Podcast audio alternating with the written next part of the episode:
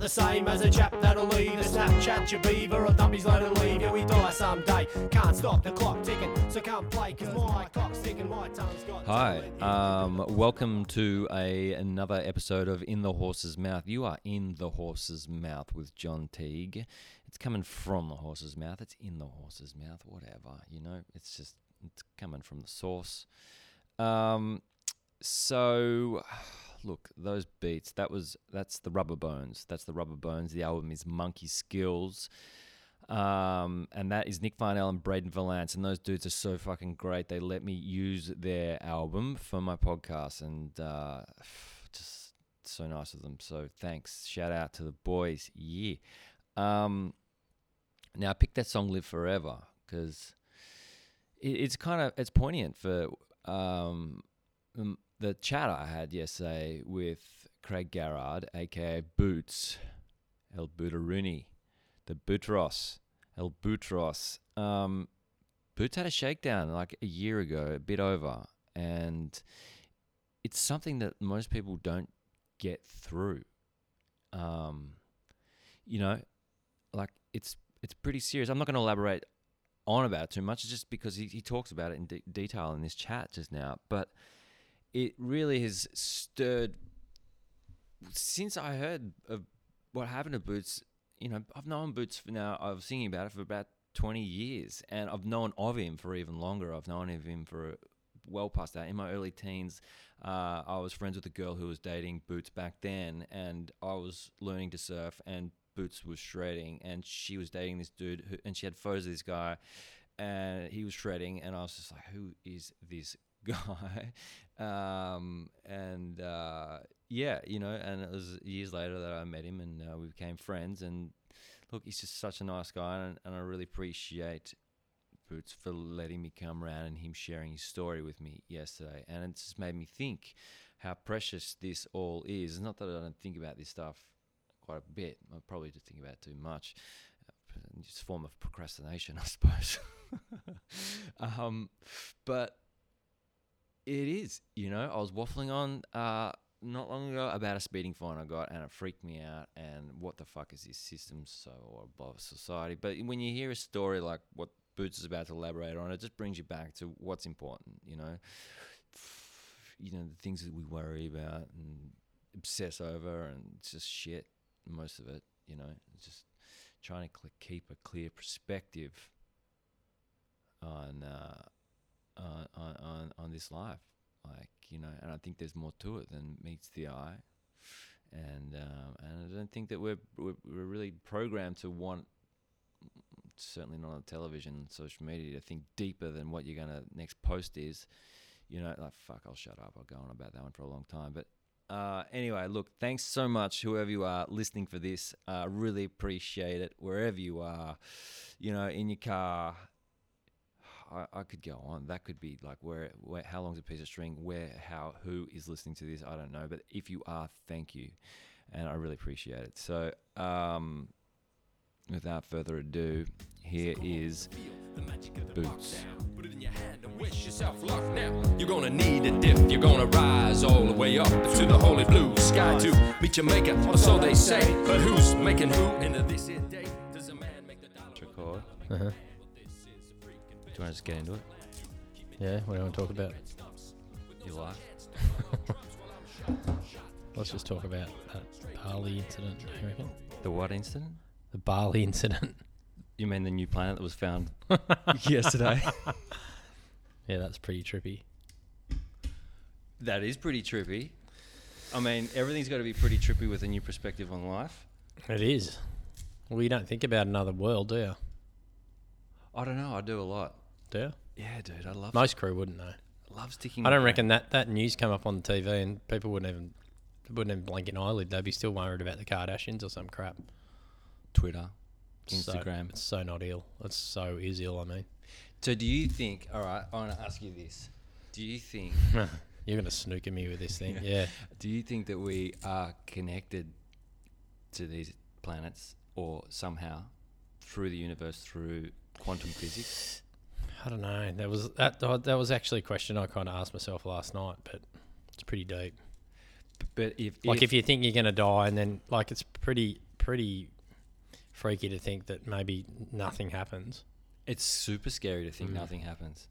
Because as we, as I know now, being very close to the edge, Well, hold on. Let's back up. At Let's 12 go- months let's- ago. Let's go into that. Let's go back to what was happening for you before you went to Bali 12 months ago. oh, it was just crazy work schedule, blah blah blah. You know, four dudes on, like vehicles importing. This business was going crazy, and then we were just had our annual Bali holiday because we got the ranch over there. Now, we, I remember seeing you before because I just got back and I saw you at Bells, remember? I was paddling out and you were coming in. Not really, but I remember. do you? Yeah, and you were like, you Do I have a headache? Nah, you didn't have a headache, but you were. Uh, I could tell that you were stressed. Mm. Yeah, yeah. It was. Um. Yeah, I was stressed for sure. I was stressed, but I didn't have headaches or anything like that. And then I was just so glad to get away.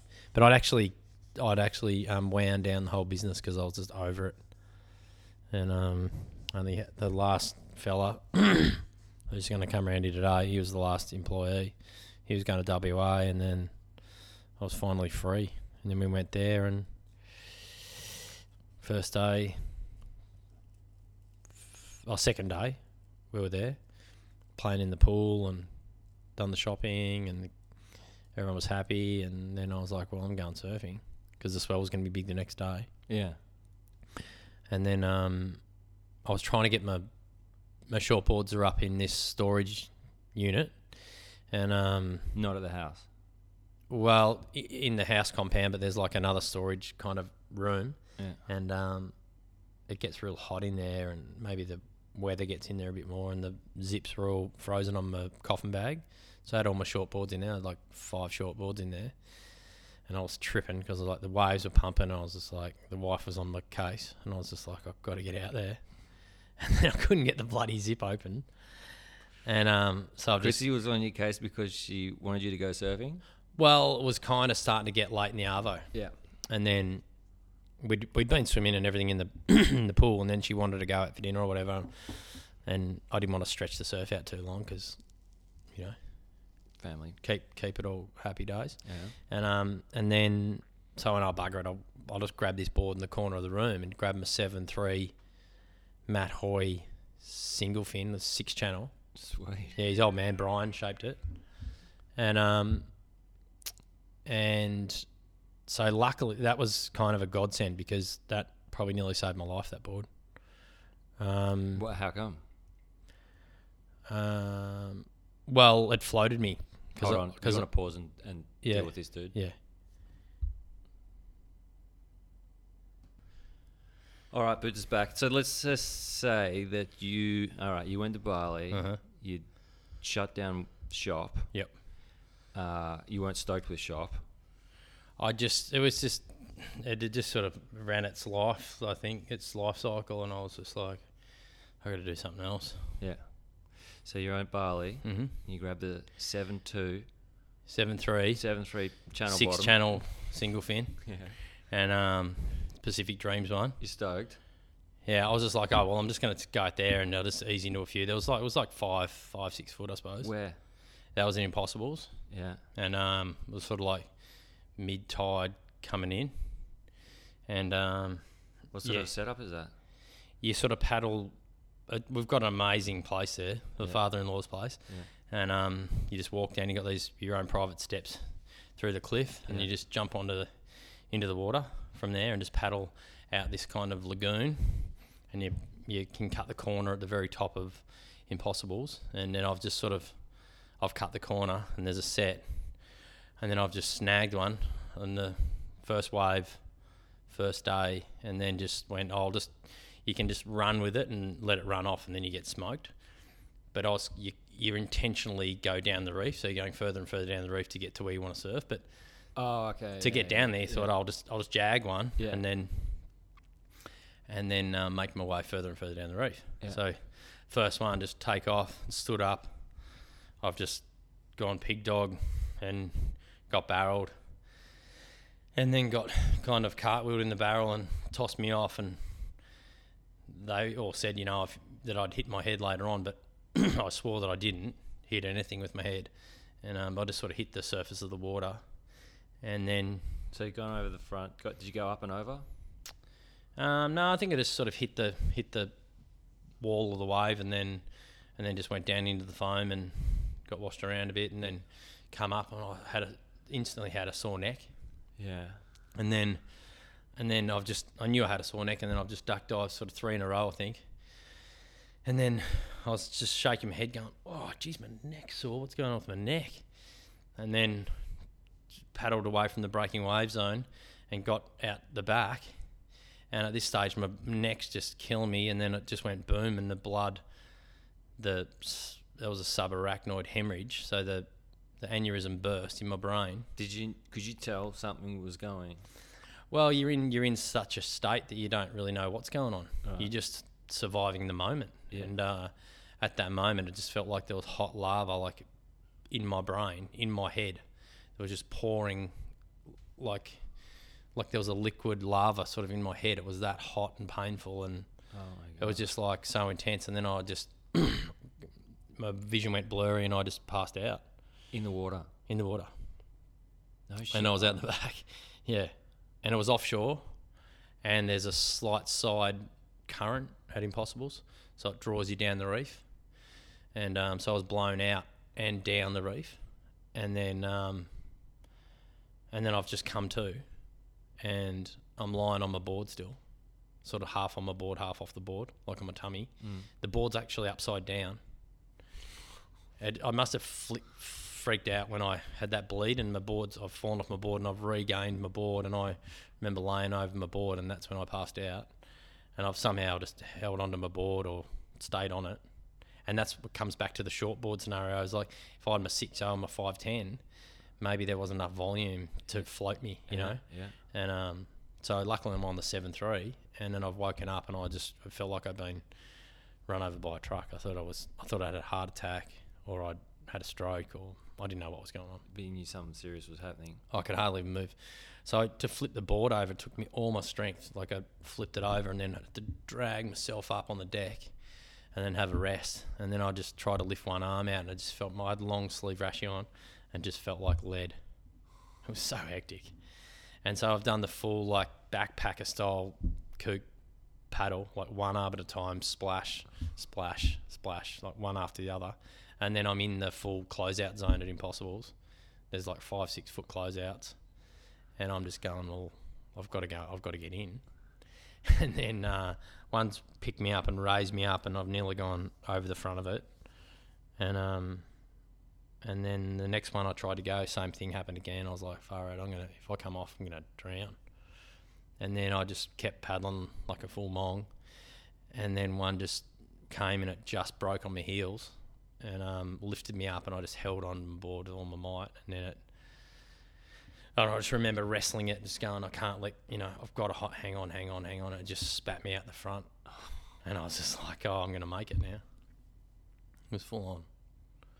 And then, um, then I just put, and luckily it was at mid tide coming in, and I've scooted across the shallows of the reef and into like a lagoon part where there's some sand. If- people know Impossibles, there's there's a few little spots where there's sand, and then um, and then I just did a couple more paddles and got to the sand, and I was just I was ruined. I was like, I'm in so much strife here. And there was no one around. no one around. I was by myself, Oh, far out.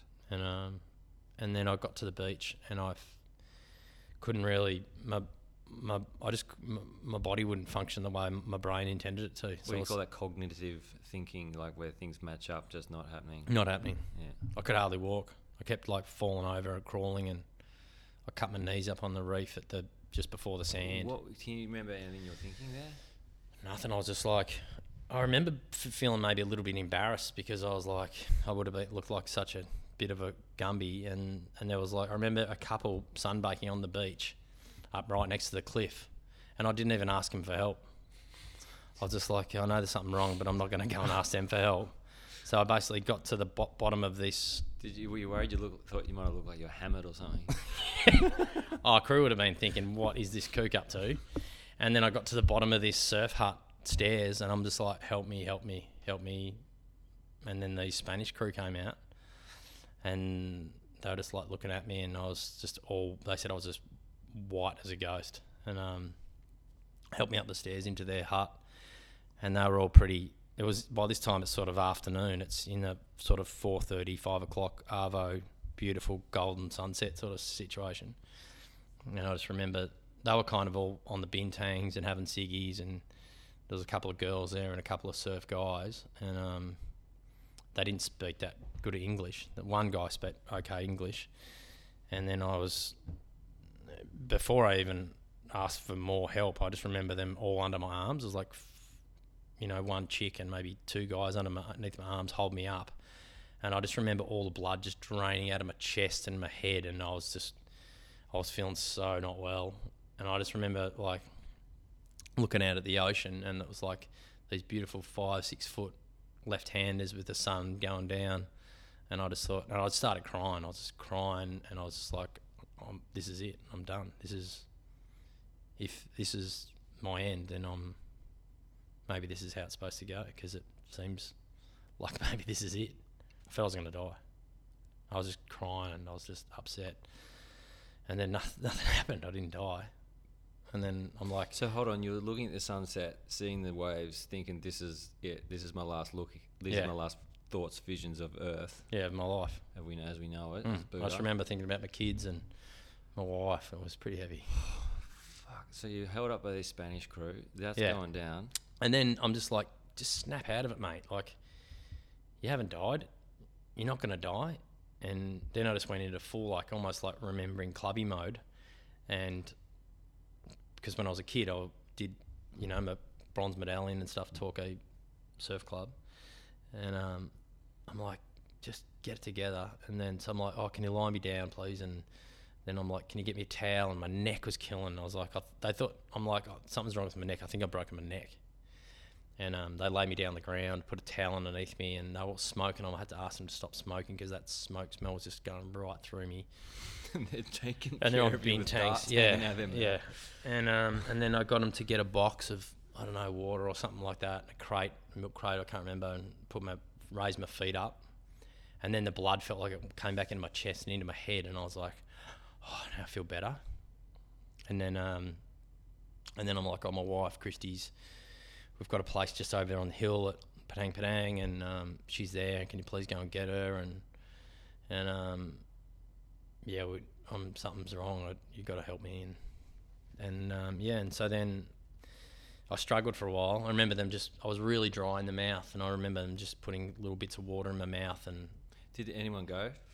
so then two guys went, and they they went up this goat track cliff at um, halfway along the cliff at Impossibles there, and they went up to Christy and they found her, and um, she was tripping on it because sometimes you get random crew coming into our place there, and they're like, "Oh, we've there's your tr- your husband's been hurt. He's hurt, and um, he's asked us to come in here, and we need some money." And so she's like, as soon as that, they were strangers, and they're asking for money, and and so she's quizzing them, "Oh, what does he look like?" And they're like, "Oh, he's got you know he's got silver hair, and he's got a white rashy on," and she's like, "Oh yeah, righto."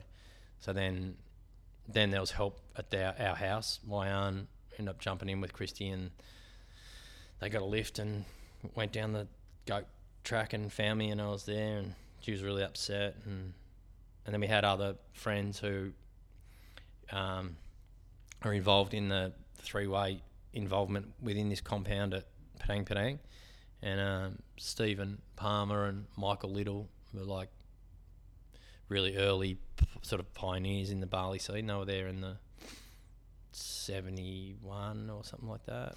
Pretty early, you know. And um, yeah, so they were really helpful. They were like amazing. I can't believe, like, I owe them so much for, like, because they both, you know, c- can comprehend Indonesian really well. And so they organised the ambulance. And um, yeah, and I was just hanging on waiting for that ambulance to get there. And then the ambos came and they um, and they asked me a bunch of questions. I'm like, oh, my neck's really sore and I've got pain in my head and something's not right, you know.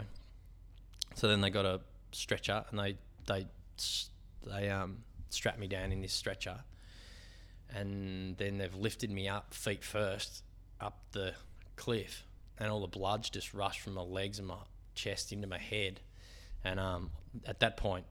Everyone thought, oh, he's probably going to be all right. And then, as soon as they started to lift me up the cliff, I just started projectile vomiting like over everyone. Just spew was coming out my nose, just like a hose straight out of my mouth. And then everyone freaked. Like, oh my God, there's something majorly wrong with this guy. Dude, I'm getting visuals of a horror movie. Yeah, it was full on. And then, so this goat track is an absolute nightmare. Full like razorback, kind of hairpin bend, double, double back thing. It's like, you know, and I'm 85 kilos, probably heavier than 88 kilos or something, and um, of dead weight. And there was like four guys either side, and they were scratching their backs on the cliff with like bare, you know, just boardies on. Crew had blood coming off their backs, and we f- the stretcher flipped up on its side. I've got I end up getting one hand out of my straps to hold my face away from the cliff, and then um, they've rewrited it, and and uh, so it was heavy just even getting out of there, and then they've just the Indos they're not the flashiest first aiders, so they've just like slammed me into the back of the in the ambo, and they're trying to do the hill start, and they've like they've they've um, conked out three times in a row because they're in the wrong gear trying to get to do a hill start. and then we got to the hospital, and um, yeah, Christy was following another car, and and then So it sort of she couldn't ride with you? It turned into a blur. Nah, I don't. No, she didn't. She didn't ride with me. I think um, just the Ambos did, Yeah, and she followed. yeah. Um, and then I just remember them. I was on, on heavily on morphine for two or three days in Bali Hospital. I remember Mozzie's biting me when I was half out of it in the hospital, Not malaria as well. and the young young nurses were like trying to put a cannula in my arm, and they jabbed me about seven times trying to find it, and killed the vein in my arm. I was I end up losing it at them. And so you were conscious at this point? yeah, conscious nearly the whole. I was conscious the whole way. Yeah. So they were trying to get a, an, an IV. Yeah, in my arm. Yeah. and they were just they were 14 15 maybe no idea so and then um then what happened then i think i popped up the next day i was like christy was telling me that i was i was a bit more chipper and i was like a bit more alert and i was like oh i'm probably going to be all right you know like we'll probably be able to still have a holiday and i'll just have to take it easy No one had given you a diagnosis. not really. Oh, there was a classic with the diagnosis. So they do they're doing scans Yeah. and they they for some reason do a scan, then they print it out. Oh, the scan gets sent to somewhere downtown at Kuta. What- they, they print that out, An MRI or what was it? um, a CT scan of my Right, brain, yeah. and then they get on a moped scooter, uh-huh. and then they print it out down there, and then they drive it back to Nusa Dua because I BIMC Nusa Dua, and then they read the scan from there, and then another one gets sent to Singapore to professionals at the Singapore hospital, but their evaluation of that situation is non-compliant in Bali, so they can't actually use use that as a Balinese recommended advice. So why? That's just why mad. do they do it? I don't know. Just in case. Oh, Yeah, I think they just do it as a backup to see if they're thinking the right thing. Yeah. But then I was just saying, yeah, you've you've had a you've got an and you've had a you've hit you've had a subarachnoid hemorrhage, so you've actually hit your head, and your brain's bled on top. So you hit your your brain's shunted to the side of your skull. You've hit your head Like a concussion. like a concussion, and you've got a bleed on the top of your brain, and you'll be all right. In two weeks, you'll be fine. You just need rest, and you'll be fine. I'm like, all right. And then I just started, and then the next day I just started going downhill, something chronic, and I was just like, man, I'm gonna. I was like, I'm gonna die. I'm gonna die. I You feel could- like I'm you- dying. You could feel it. I could feel it. I could feel the pressure in my head, like a freaking vice.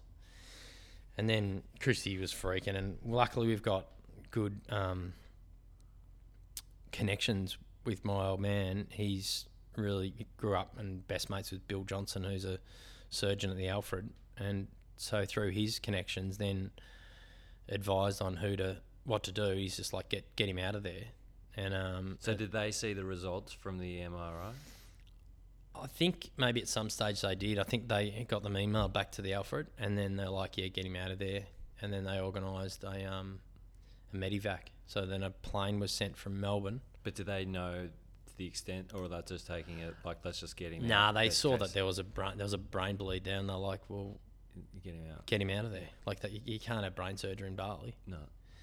and um, well, you either live or die. So on that decision, so that was the right decision. Yeah. And then, um, yeah, they organised a Learjet for me, and um, there was a doctor and a nurse on board, and um, and a pilot, and they flew from Melbourne, Tullamarine, straight to Bali, and Denpasar, and then they we met them there in the ambulance. So Ambo straight from hospital, straight to the tarmac, straight in the plane, flew to Darwin for a refuel. And um, and then I had like I had bloody pipes in my nose, my mouth, you know, up my dick. So you you just like you I was you're riddled, mate. conscious this whole conscious the whole time. yeah, and the the virus is getting stronger, or The vice is still oh, that by it was a real relief when they arrived because then they altered my medication because it was I think the Balinese series just morph them up, put them on morphine, and the pain will go away, but it just didn't. Mm. So they they really yeah they changed the the strategy with whatever the medication was, and it gave me some relief, and I could just remember the tension just out of my chest and my body just going, oh, now I'm gonna be I'm gonna be all right. Maybe that's just a like maybe that's just a feeling that I had because I was dealing with the Aussie crew. Yeah, yeah, yeah. But so did they didn't swap the drugs, just the amount? No, they did. They they they maybe had a different sort of cocktail, let's call it, of, of drugs that Yeah. that made me feel comfortable. Far out. Um, yeah, I do know that feeling though, suddenly getting in good hands, but not. Oh, it was, extent. Yeah. And then, and then, um, yeah, then we flew from Darwin straight to Melbourne, and they picked me up in an ambo off the tarmac at Tullamarine and straight into the Alfred, and then. No customs, no sniffer dogs, nothing like Well, that was the amazing thing. There's no customs, no bloody sniffer dogs, no nothing. They're just like, this is the deal. Within 24 hours, the guys, the head guy name was Jack. Um, someone I can't recall, but um, yeah, he just within 20, under 24 hours, he'd organised the pilots, the passports, the visas, the whole shooting match. Boom, done. Medi, Medivac, boom. How amazing! So amazing. this is your old man's mate. Yeah. What a champion! So then, um, yeah, then we went into hospital, and I just remember the countdown. I'm just like, get me in there, just open me up, save my life. I remember the time just ticking down. I'm going, where, where are they, babe? Like, when are we going in? So did you know at this point that it was more than just the bruise, the bleed on the top? Not really. No. I just knew that it was, it was bad. Yeah. And um, yeah, and I just remember when they, Were the kids with you? the kids, the kids were around at the in the Balinese hospital. I remember them having to rent a like stay at a hotel close by, and um, they didn't really know how bad it was. I suppose I, I mean, I was the patient. I couldn't remember. I remember that Christy would have been going through a lot. Like it would have been hardcore for her. Her her story would be a whole another thing because she seen it from the outside. Yeah. Um, yeah, and then and then I remember just the countdown. Like they'd put the, you know, they were going to put me to sleep for the surgery that morning, and I was just like, I was just counting down, going, "Yep, five, four, three, two, and then I was out, and I was just like, "Yep, I'm going to be right now. I'm going to live." It's full on. And then I woke up and I saved my life. So how long were you in surgery for? Um, I think I was in surgery five or six hours. I think five or six hours. So So, they they tr- went fifty mil forward from my forehead and hundred mil down from the top of my head in, inside the middle of my brain. So they cut through the skull. So they cut through the, the skin that surrounds your skull, Yeah. and they tear. They sort of slide that back, pull it back like a Tin can. yeah, like I don't know, like scalpel almost. Like they pull that back, Uh-huh. and then they get a hole saw and they they they cut a hole in your skull um, a big round disc, and Mm. they take that disc off and put that on ice. Like they're getting a, putting a plug in. Yeah. And then and then they move the like it's in the middle of the like in, in between the two halves of your brain, the left and the right side, Yeah. down in that, that, that gap, and they just get some tongs and push them aside and go in there, find the bleed with a arthroscope, I think it is, under microscope, and they just find where the bleed is, and then they put a clip over the, the bleeding aneurysm. And then that, but and that's the thing. Like when they went in, they took that pl- that that disc of skull off the top of my head. It was just all blood. So they got a vacuum and vacuumed oh, all the blood out. I assume Yeah. and then they've gone in and found the and found the aneurysm because at that stage they hadn't didn't even realise that that was the actual case that there was a bleeding aneurysm in there. So they put a clip on it. So I survived three days of a bleeding aneurysm in my own head. People die within the first three hours. Really? Yeah. Fifty percent of people die with a subarachnoid hemorrhage in the first three hours. Yeah. Far out, man. Anyway, so yeah, so that's what happened, and um, yeah, then I was in hospital, and then I had a f- had a seizure, nearly fell off the bed, and This is the, they, they close you up, yeah, they closed me up. put the plug in, put the skin back down. Yep, put thirty two staples across my forehead, Yeah. and then um, yeah, then I just I had like wild hallucinations about all sorts of things, but I think that was the drugs, but don't know. After. After Okay. I think. So after the, they've sewn you up, you're back on the bed. Yeah, and then I, I think it was just the pain. Might have been in before. It's a bit bit lucid. I don't know, but I remember them being like Negro, Afro American kind of style people, strong, muscly people like this, like a big round dome, interconnected people over over my whole bed, looking down on me. This is surgery, or this, This is, is- afterwards. This is mm, not sure. oh, wow. in So this is like a hallucin. Well, maybe, maybe I was just getting close to being dead. I don't know. It's pretty deep. I remember seeing mum and dad. I remember being feeling like I was in hospital, and I remember being above the hospital roof, looking down through this glass kind of greenhouse style room, and I could see them. And me, like I can't remember seeing me, but I can remember me being there, and them like looking over me. So third person. Yeah, like out of body. Out of body, yeah. yeah. It's, fu- it's fucking trippy when that shit happens. Man. I've had it before when I was a kid, but nothing, not in Oh. the same context. Oh no, I know I'm a pretty fair income guy, and like I, to have those strange things happen to me is pretty pretty weird. Anyway, yeah. So there you go. Yeah, well, fuck, hold on. We're not out of the woods yet. You're on the bed. you're out of surgery. Yeah, and then I, then I was there for, I think I was in intensive care for two weeks. I was in hospital for five weeks all up, and then I was moved to Geelong private for two and a half weeks or three weeks, and I couldn't walk in a straight line, and anyway. Yeah, well, then then I, remember because then I bumped into you in Barwon Heads, Hmm. and you were fanging around the truck. Mm. Yeah, I remember that too. Um, and you were back. You were off the booze, Yep. Yeah, given up drinking. and you ha- seemed to have a new energy. Mm. You were like a fucking bull at a gate. Oh, I was. Boutros of Gromit, Boutros. Yeah, I was back. So yeah, then that really gave me a really like it's actually because things have happened since then. But those first few months when I was able to, I came home and then for another two months I couldn't even get through a whole day. I'd have to be asleep by about midday for about three hours. I was ruined. It was like I was. It was like being a child again. You like absorbing all this information and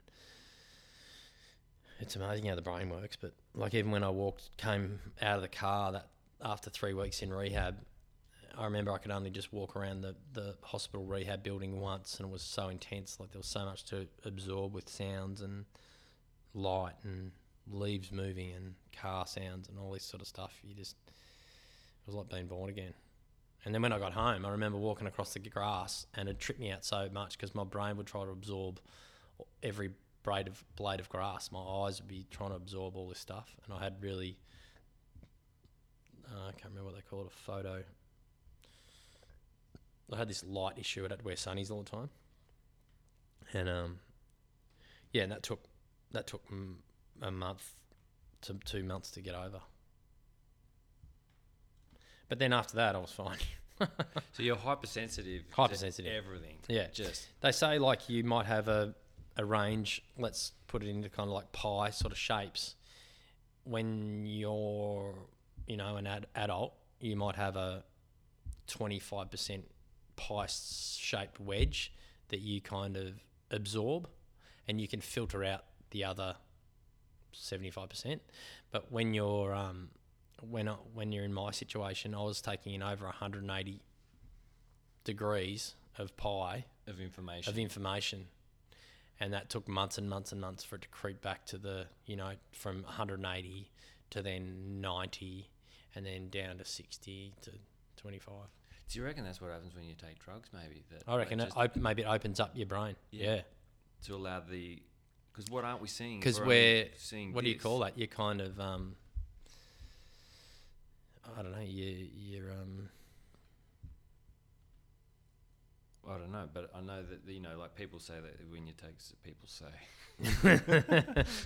when you take certain drugs that you're expanding your capabilities Yeah. of thinking. Yeah, you are. Well, you are, and you see things in a different light because you you're open to these other things.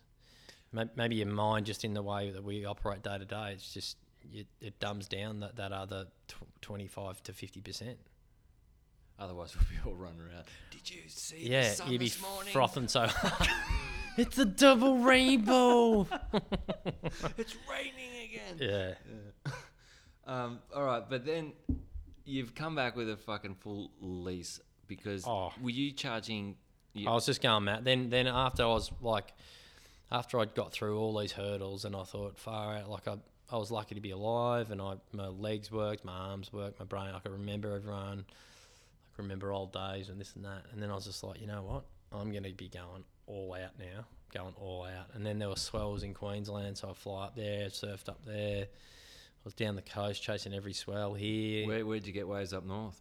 Um, did the points. There was point. There were points at Kirra and Noosa? Noosa. So I did both those gigs, and um, it was cracking. And um, Were you surfing two mile before? and then I surfed two mile a few times, probably three or four times in a row. Did you were you surfing two mile before that? All this though. Um, I was, but not, not, not really. Not, not as, not as keen as I'd have been last year. But I had, yeah, I'd surfed it a number of times. It's Um, pretty like you know next level. yeah, Are you, what are you doing to train for that, or are you just taking it? That's your willpower. Yeah. But since I've real, I've learned a lot probably in that whole big wave arena. Is I used to be, I just couldn't work out how guys could do it without kind of being consumed by fear. Like you just, it it it would stop me. It would just, I'd be like, far out. Why am I such a pussy? And then I was just like, oh. And then I kind of got it. Then I, because of the internet and the social media thing, like you end up listening to big wave guys, and they're all scared. Mm. And I was like, man, everyone's scared. I thought maybe I was the only one who was scared, but I'm not. And then, and then you realise you learn to, to understand that, oh, now I'm feeling scared. I feel this fear, and that's that's cool because I can recognise it. Mm.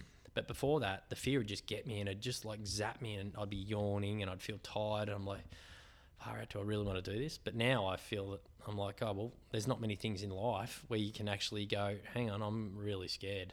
There's hardly anything in life that makes you feel like that. You know? Yeah, I do, and it also means you care. Yeah. you know, Yeah. like that's what how I look at it sometimes. You know, I get fear with lots of things, but Mm. it's like uh, I always boil it down. Comes back to like I care about this. yeah. Well, you care about coming back in, don't you?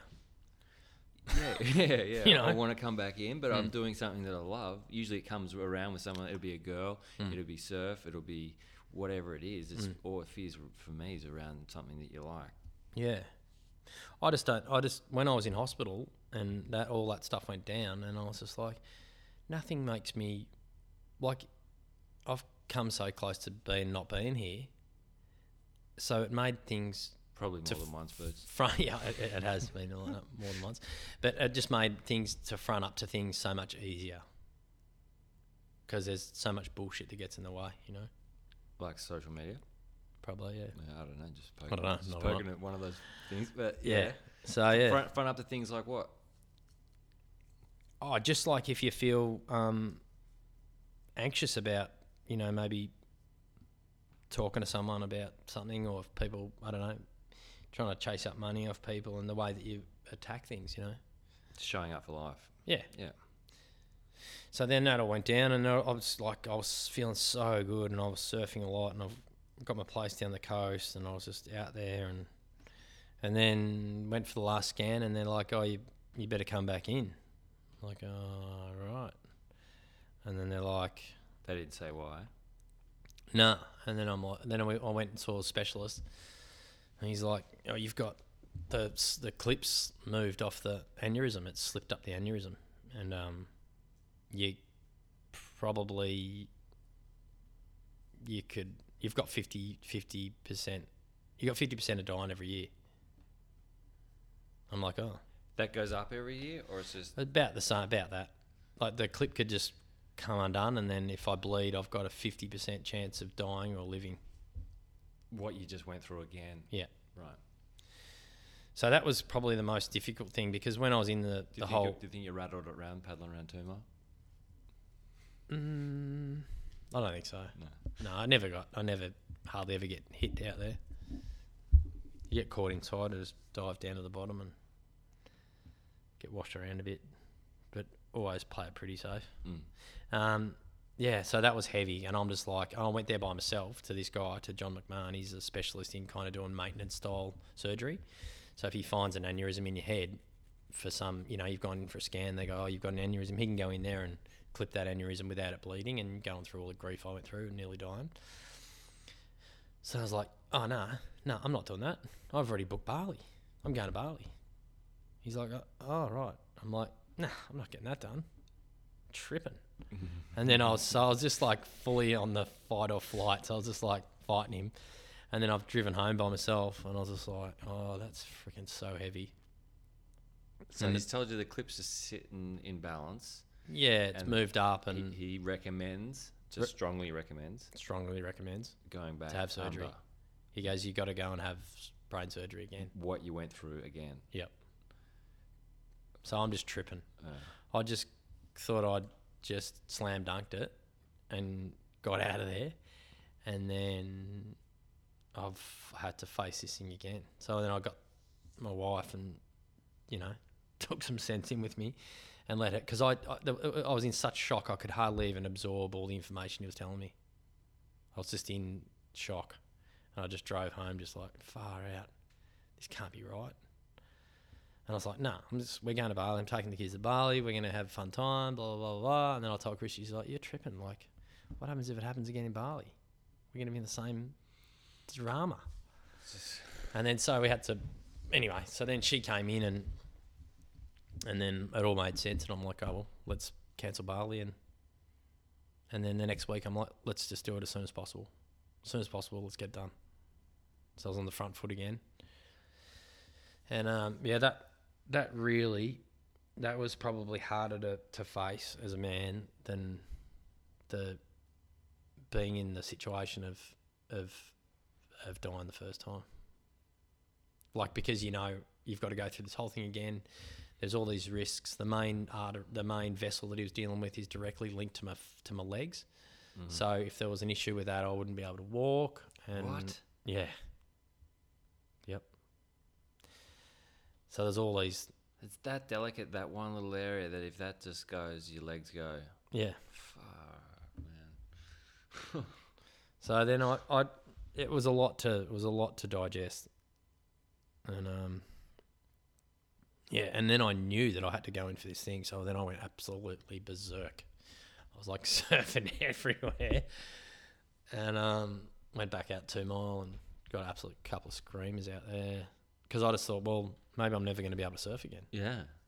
Yeah. and I had this date, and the date was the date, and the date was the first of June, and that was that was inside a year of the first first um, bleed that was in Bali. So it was on the nineteenth of June. It happened in Bali, and then I had to go back in for more surgery on the first of June so you the following year. what size boards are you riding at two mile? Just I just want to get a bit more on two mile. Uh, I fucking love that shit. Um, I ride a nine nine eleven, but it's um, I just find it a little bit long. So I've just, and since I had this information brought to me, I, I went and ordered a new two mile board, like one I can turn though, like an eight six. And so you take a ski out there, or you paddle? No, sometimes there's a ski out there. do you paddle? Buddy's got a ski out there for backup sometimes if it's decent, and then just paddle, just jump off the cliff and paddle out, Yeah, or you can paddle out through the bay. Yeah. Which is the better option? Depends on the conditions. Mm. and your headset. But Mm. sometimes it's better to paddle out and get a feel for it and see what's coming. Other days you don't really want to look and you just jump off the cliff and go. but yeah, it's a special, it's a special place, and it's good that everyone else keeps it special because it's one of those ones where It's awesome. That Yeah. no, you, there's nothing about it. yeah, there's nothing It's about it. DL, No, and they keep it that way. yeah, it's good. And there's no pictures of it in this microphone. No, and yeah, most people would know where it is anyway. So, but um, yeah, so that's so then the second round of surgery, it was just like, yeah, it was. I'm glad it went well. It wasn't long ago. No, it was like 50 days ago. 50 days ago. I was in, I had another bloody seizure after it. So what you came out of that one, stapled up. You Stapled up. I had another 36 staples in my forehead.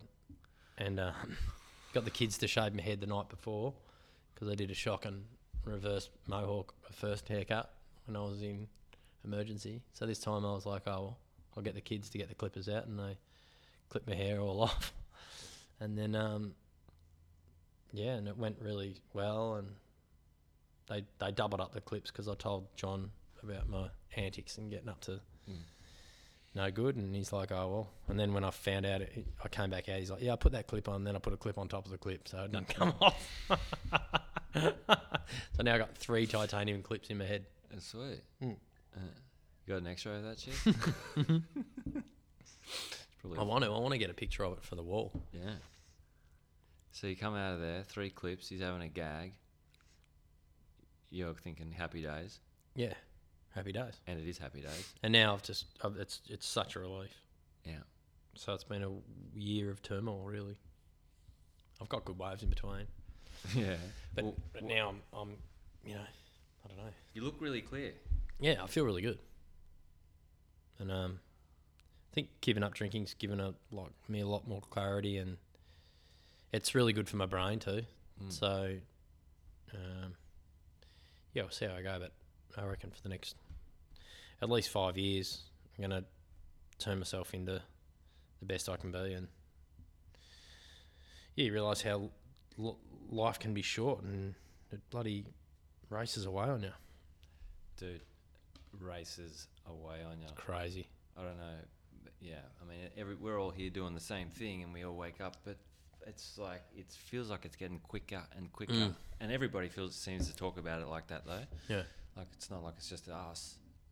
Life's speeding up. I don't know if it's because we're filling ourselves with these gadgets, Yeah, I think so. or that's just what happens when you get older. I don't know, but it's definitely like seize the day, Mm. motherfucker. Mm, fully. It's so yeah.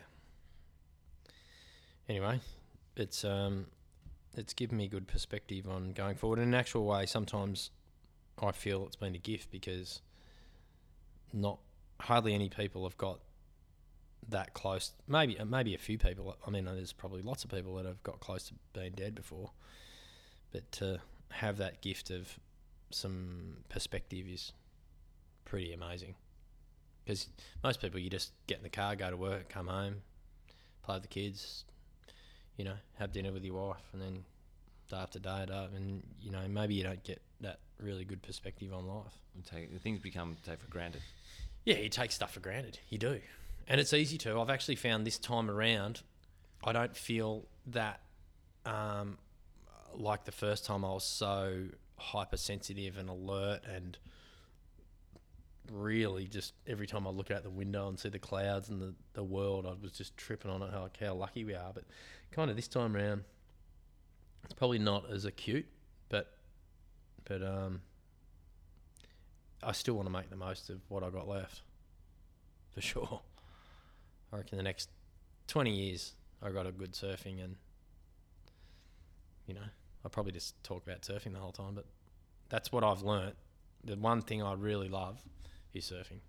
You've surfed your whole life, Yeah, which you have. yep. Since I was about five years old. I remember seeing a photo of you when I was 14 or 15. You were dating a girl who had a photo of you, Hmm. and I was starting to surf when I was 13, and she was showing me a photo of you doing a floater at Bird Rock. I remember that. And I remember, and she, I hadn't met you, but I was just like, "Who Who's the this?" fuck is this guy? That's awesome.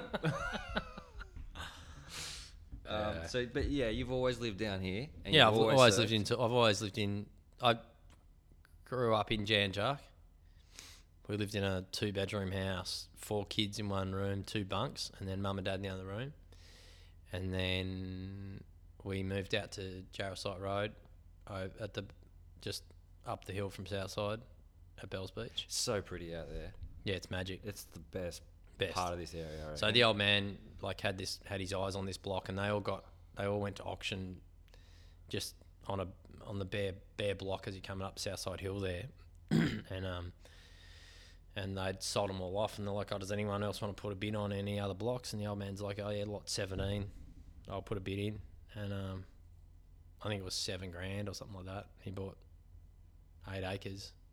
And it looked, but he had his eyes on the ball there, so it looked straight into the back of Point Addis it's just absolutely magnificent. And um, yeah, I grew up there as a kid since I was about from about seven or eight onwards, I think. And then we just ride our pushies down to Jarosite Mine, and then a few snakes out there. a few snakes. But we used to like drag, well, like before drag netting was too rad. We used to have drag nets, and we'd go fishing down there and wheel the wheelbarrow home full of fish, and was pretty amazing as a kid. Yeah. And then I had the arduous task of bloody riding down Southside Hill and back again, surfing bells when I was a kid. That's tough. It was awesome though. Yeah. So, um, your grandfather was from down here. Yeah, well? Grandpa was from. He was originally from Melbourne, and um, as as were nearly all the people from Torquay. They um, Torquay was the seaside sort of getaway beach town, and um, he was from Bo Beaumaris, and um, yeah, they had a house down here, um, just at the back of Jan Juc um, car park, overlooking Jan Juc Beach, and then he where where we are right now today, he put the road in the Bells Boulevard road in, and Was was there a road to Bells then? there was no road to Bells then. He and um, a whole bunch of guys like I think it was Al Reed and um, Mo and maybe Yady and maybe even before those guys actually. He Grandpa was a he was an amazing dude. He was like he was an Olympic wrestler and No way, really. yeah. He was unbeaten for 25 years. Really? Yeah. Weapon. Yeah, he was a weapon. Did he surf? Yeah, he surfed. Yeah, and he surfed with. I got photos of him and my nana on a board tandem at Torquay Point on a 16 foot hollow surfboard, and That's awesome. yeah, he they, he started the Torquay Surf Club, and Joan put together funds for the Jan Juc Surf Club. Started the Jan Juc Surf Club. The original Torquay Surf Club was burnt down Who with some sort of argument. I don't know. There was some sort of riff raff. some riff and someone burnt it down and um yeah so it goes pretty it goes way back this this land we're actually on was was originally my grandfather's and then it was my old man's and then the old man defaulted on payments and then so grandpa sold it to his mate george and then we bought it off george so now we're overlooking It's so beautiful. yeah we're overlooking the beach and it's pretty crypto See the heads. Uh, Um. Yeah. Right. So yeah, surfing goes a long way. Like there's not many families, you know, Dude. Yeah, it's there's not many families that have got a third Well, now my kids will be fourth generation surfers. Fourth generation Jan Juc Torquay, which is Yeah, unheard of. yeah. Well, it's it's bizarre that well, even now my fam, like my current family now, you know, it's not ma- not many um, original Jan Juc kids that have had families either, like male and female. Right, got together. Yeah. Yeah. Yeah, So that's awesome. Hmm. Dude, it's good shit. yeah, so there you go. The Bali, Bali freak out. The Bali freak out, and you said to me earlier that you got another trip coming up. Yeah, we're going there in t- a week and a half. no, it'll be good. It'll be good to face to get back there and thank all the people that, that helped me. Yeah. I can't. I don't even know how I'm going to go about that, but I feel like just to see him and thank him and give him, give him a hug and yeah, a lot of people took a lot of people to kind of get me through that whole disaster. So maybe I'll give the old seven three Hoyo a bit of a rub too. Oh, it's, it's still around. Yeah, they they they, they found it. it. Someone left it on the beach, but then they got it back. It's at the house. So it's a Hoyo been Matt Hoy shaped it. No, it's Brian. His old man shaped it. Okay. Doesn't have the big cross on the deck. No, it's got the Pacific Dreams logo on the on the nose. Yeah, It used to have like an old sort of '90s Quiksilver sticker on it. I didn't know Hoyo's dad was the shaper. Yeah, he doesn't. I don't think he was only shaping for for Matt, yeah, right. but um, yeah, he's a good. Hoyo's a freak. He's a good dude. Um, yeah, so we'll see what happens. That's awesome. All good. I think so. Yeah. Yeah. you good? Yeah, I'm stoked. Boots, thanks. Oh, no worries. Love ya. Thanks, bro. Cheers. That's awesome. See the big picture, cause baby, I'll be leaving this gig with ya. Why don't we get a grip on this evening? You know I want you on my hip when I'm leaving. Birds do, bees do, I'll be more than pleased to get you high while I'm going down. That's just an idea I'm throwing round. Give me a chance, I'll give you the pleasure, cause we both know we're not gonna live forever. I just want to. All right, there you have it. There it is. There is. Fuck, that's that's something. That is something. Am I wrong? Am I right? That was awesome. Um, I don't know if you're anything like me.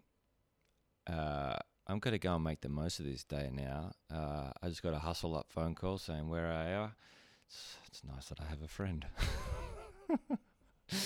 um, with this new perspective on life, I am going to charge out the door and go for a surf. Uh, it's Sunday. It's Sunday. Yeah. What a story, huh? What a story. Boots, you're the man. Thanks so much. Um, thanks so much for listening. If you've made it this far, thank you, thank you, thank you. Um, have a good week. Have a good week. Be kind. Be kind to yourself. Fuck it. Just be kind to yourself. And then in turn, that might reflect outward. Outward. Um, geez, I can talk shit. Enjoy the day. Adios. Getting the better of me, drudgery.